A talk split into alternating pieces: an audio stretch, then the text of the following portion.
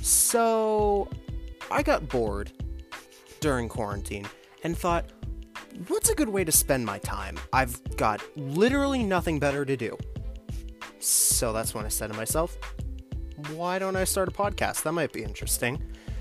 And that's why I decided to start the unofficial Blackhawk High School podcast.